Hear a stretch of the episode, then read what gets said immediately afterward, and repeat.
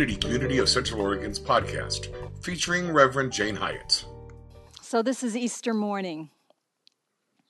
Easter is a really big deal in the Christian tradition, and it's a complicated feast.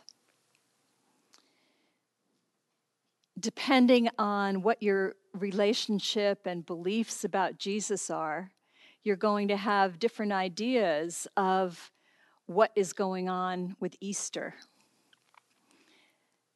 It's possible that Jesus was a great teacher who got on the wrong side of the law and was crucified and died, and three days later actually got up and walked out of the cave that he was buried in.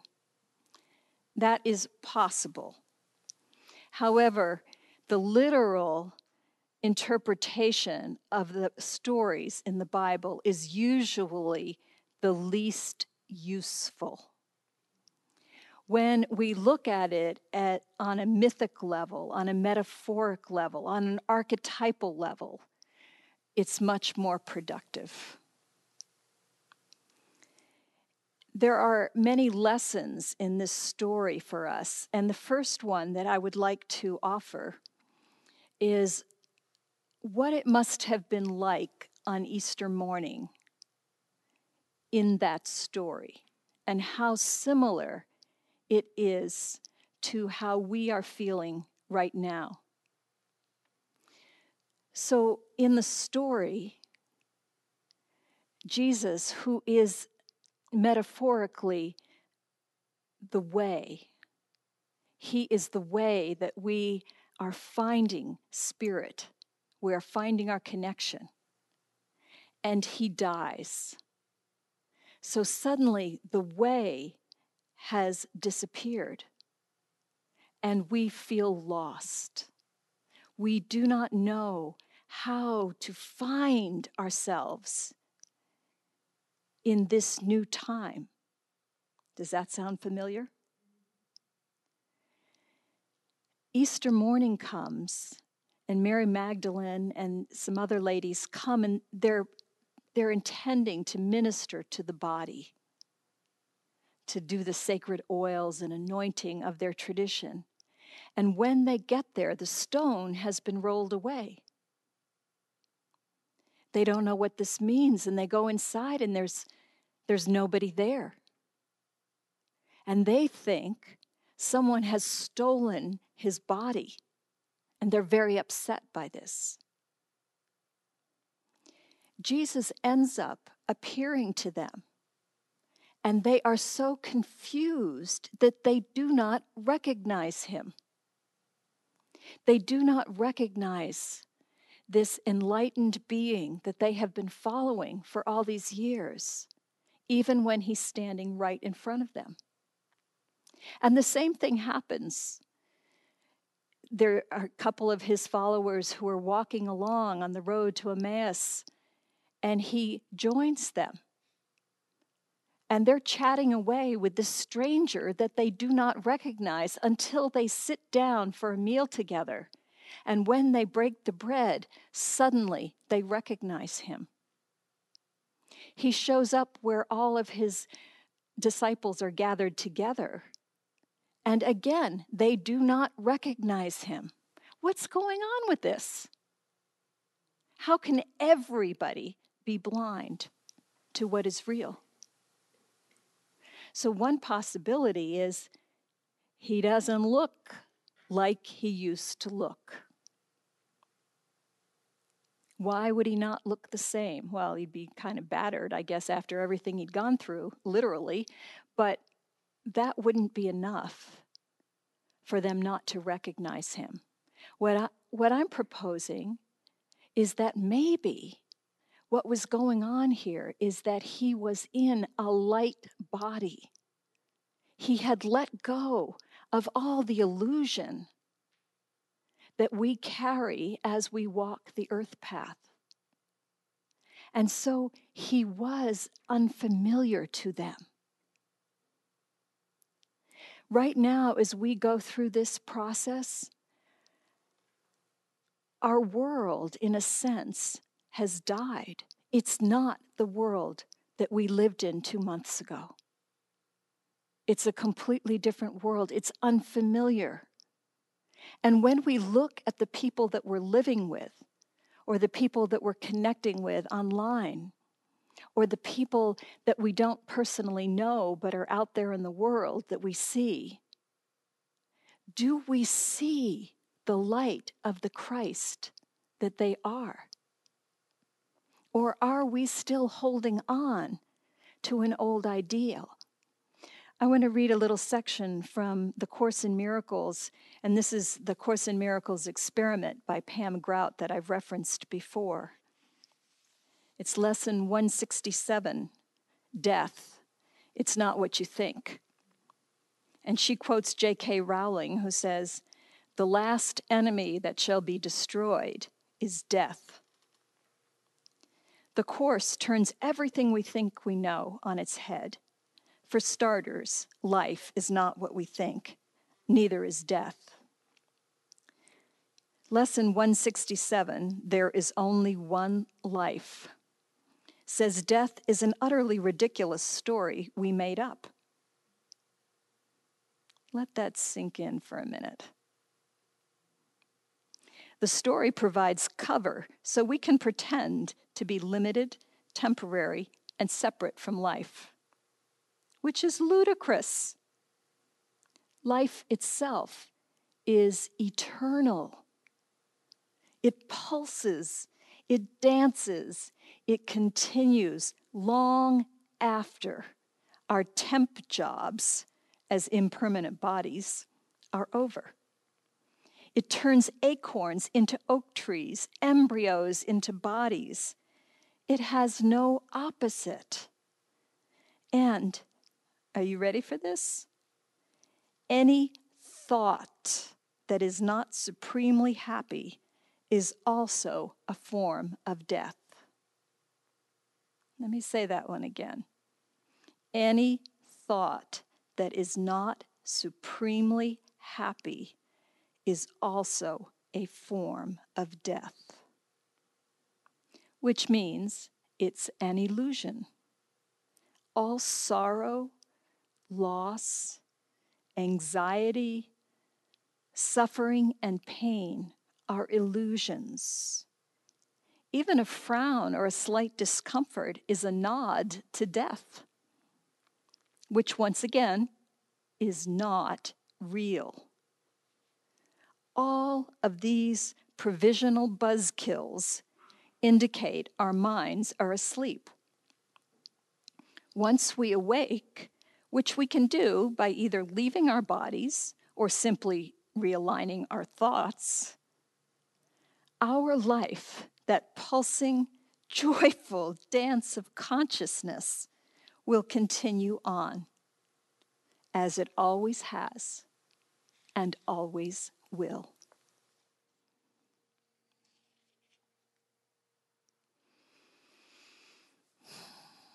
So, death is not real. But if we go back to Good Friday, on the cross, Jesus did appear to die. That is the illusion that everybody bought into. He was dead. What if that's a metaphor? What if, in that whole drama of dying, what was really happening is he was letting go of illusion when he said, Father, forgive them. They don't know what they're doing. What if what was really happening there is he was forgiving, he was letting go of all the ideas that there could be something that was true besides light? What if even the man Jesus had thoughts that he needed to let go of? What if He was giving us a template for how to step into light? In the Gospels, they talk about the way, the way of Jesus. And the way is death and resurrection. But we know that death is an illusion, right? So, what does death mean then? It means letting go of illusion. Death is dropping. I remember reading one time that death was like taking off a pair of tight shoes. Can you remember feeling tight shoes? I know you're all in your Easter pajamas right now, so you're not feeling them at the moment, but you've all worn tight shoes at one point. I know you have. And it feels so good when you take them off. Think about death like that. We take off these illusions that are constricting us and keeping us small, too small, not who we were here to be we take off that illusion and we are able to expand and let our light shine.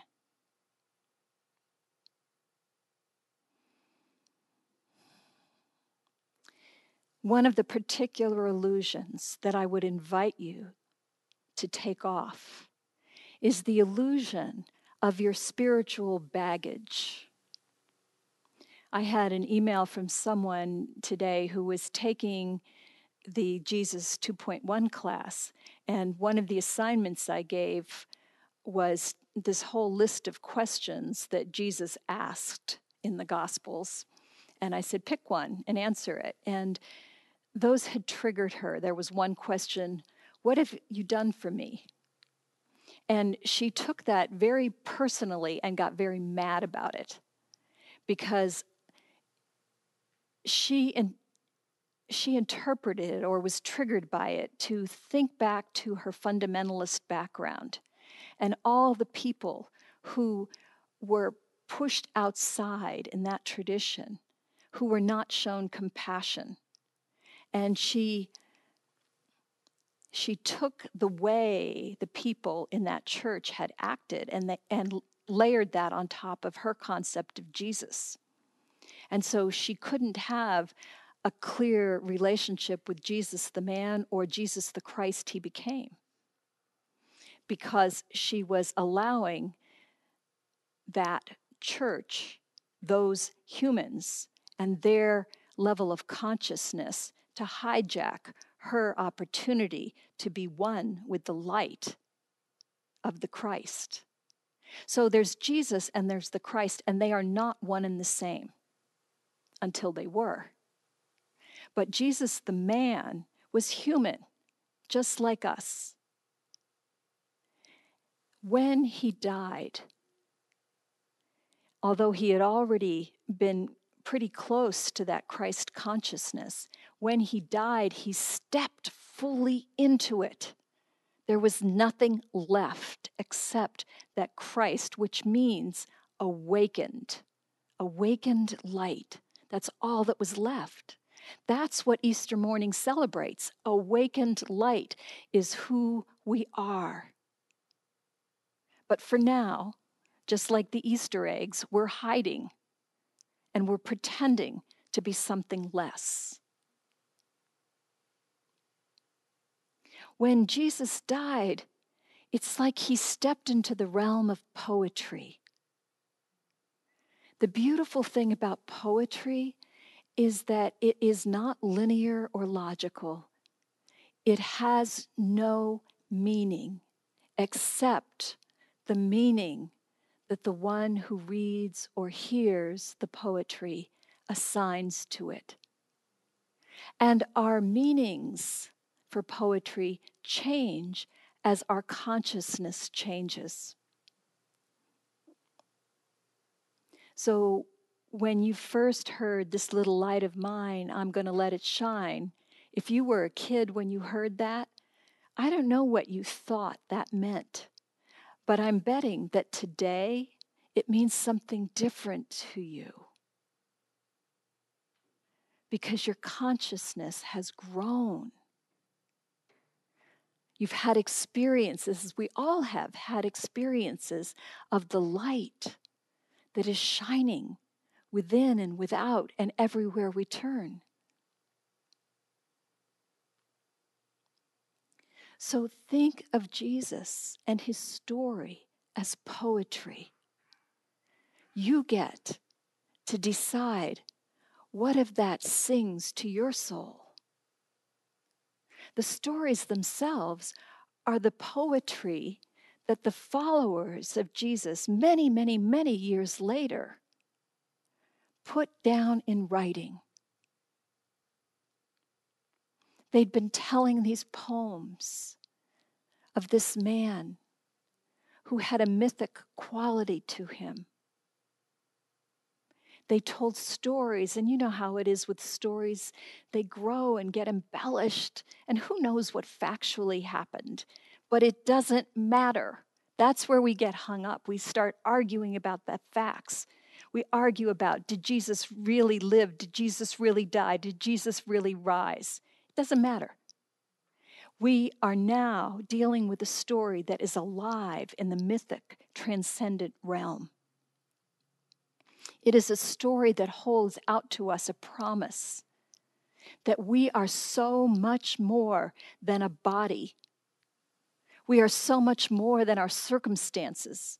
We are so much more that, than whatever challenges are in front of us, whatever fears we are dealing with. We are so much more than that. And he is saying, Die to that, let it go. I did it, and so can you. There is another life that is available. And that's the message of Easter. Focus on that life. Focus on that and let that rise in you. Let that rise up let our world rise up because we cannot afford to sleep any longer. It's time to let it go, to take Easter seriously and rise up, and we will create a world of light, a cosmos of light. We will fulfill our destiny. And no one can do it by themselves. We, we together must rise up. That is our mission. Spiritual awakening means rise up and become the one you have always been, but we're afraid to know.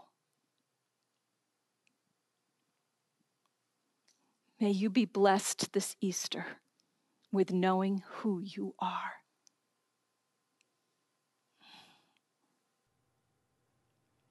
you are.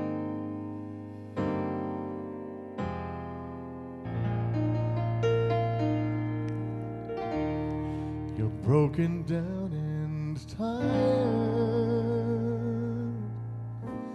of living life on a merry-go-round. And you can't find a fighter, but I see it in you, so we gonna walk it out.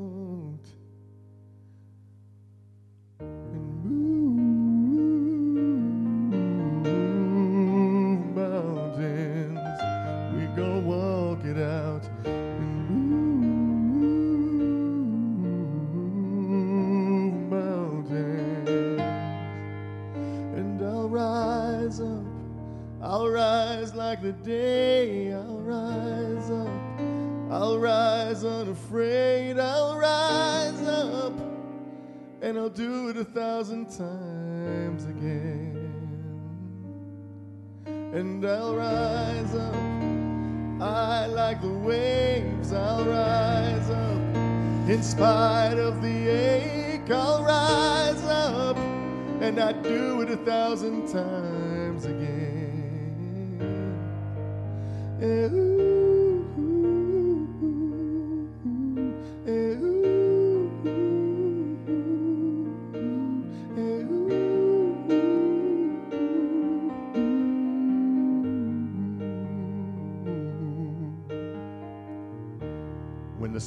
Silence isn't quiet, and it feels like it's getting hard to breathe.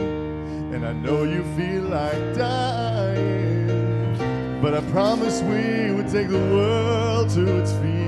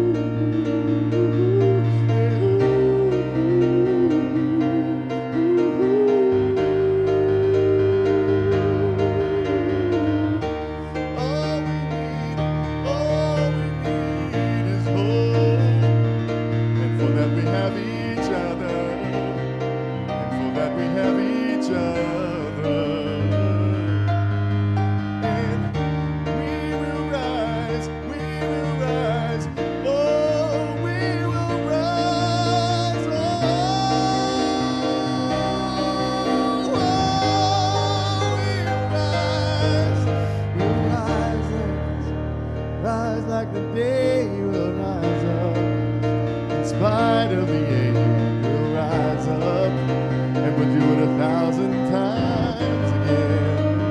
Oh, we'll rise up. I like the waves We'll rise up in spite of the ache. We'll rise up and we'll do it a thousand times.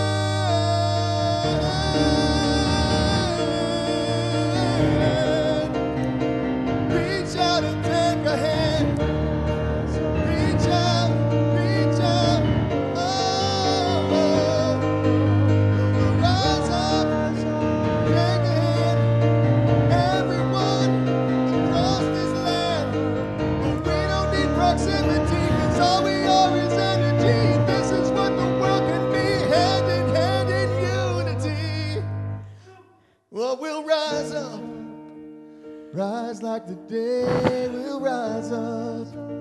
Rise unafraid, we'll rise up. And we do it a thousand times. Oh.